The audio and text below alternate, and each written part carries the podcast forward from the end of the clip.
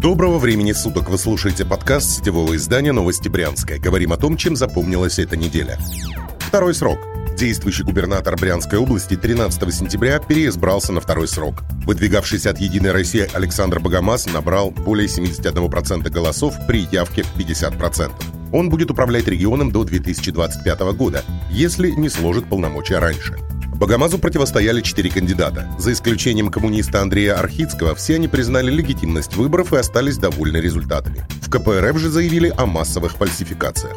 Облсберком глобальных нарушений не отметил, но все-таки выборы не прошли без серьезного скандала. Наблюдательные пользователи интернета увидели, что Богома запустил бюллетень в неопечатанную урну. Это является серьезным упущением со стороны организаторов выборов. В итоге скандал не получил развития. Из видео в соцсетях Богомаза, на котором заметна неопечатанная урна, вырезали неудобные фрагменты. Председатель облсберкома коротко ответила, что наблюдатели не зафиксировали нарушений на участке в губернаторском поселке Миленск. День города. В четверг, 17 сентября, в Брянске с короткой концертной программой прошел праздник. Город отметил 1035-летие со дня основания и 78-ю годовщину с момента освобождения от немецко-фашистских захватчиков. Количество концертов и других праздничных мероприятий было существенно меньше, чем в прошлые годы. Не состоялся парад поколений и не прошли масштабные народные гуляния. Зато власти все-таки организовали запуск салюта на кургане Бессмертия. Правда, к вечеру погода испортилась, начались гроза и сильный ветер. Зрителей салюта было немного.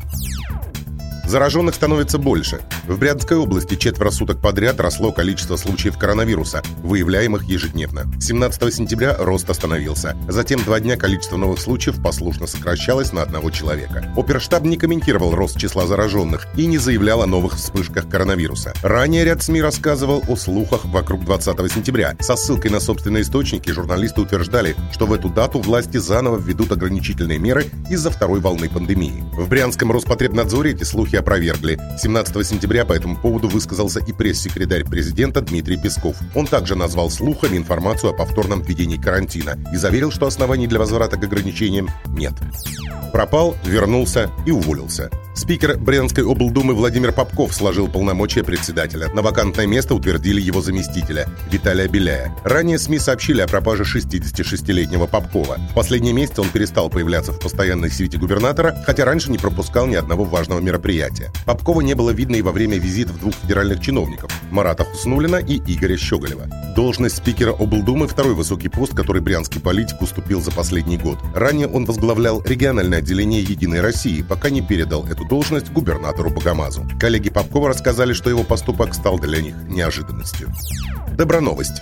Семилетней Ирине, которую родители несколько лет продержали в чулане в животных условиях, нашли приемную семью. Пока девочка находится в детском доме. До передачи ребенка в новую семью осталось решить лишь несколько проблем с документами. Новость об истощенной Ирине, которая в 7 лет не умела говорить и ходить, попала в повестку федеральных СМИ в начале этого лета. Ее обнаружили в чулане частного дома в Бежецком районе Брянска. В больнице у Иры диагностировали истощение и обморожение ног. Ребенок в ужасных условиях содержался в приемной семье, в которой также было 6 родных детей. Приемная мать 7 летней девочки сейчас находится в СИЗО. Ей и ответственному сотруднику органов опеки грозят сроки в колонии. Также арестованную мать могут лишить родительских прав на родных отпрысков. По одной из версий, она взяла Ирину из детдома ради пособия. Подробнее об этих и других событиях читайте на сайте newsbryansk.ru. Вы слушали подкаст новостей Брянска. Будем жить, будут новости.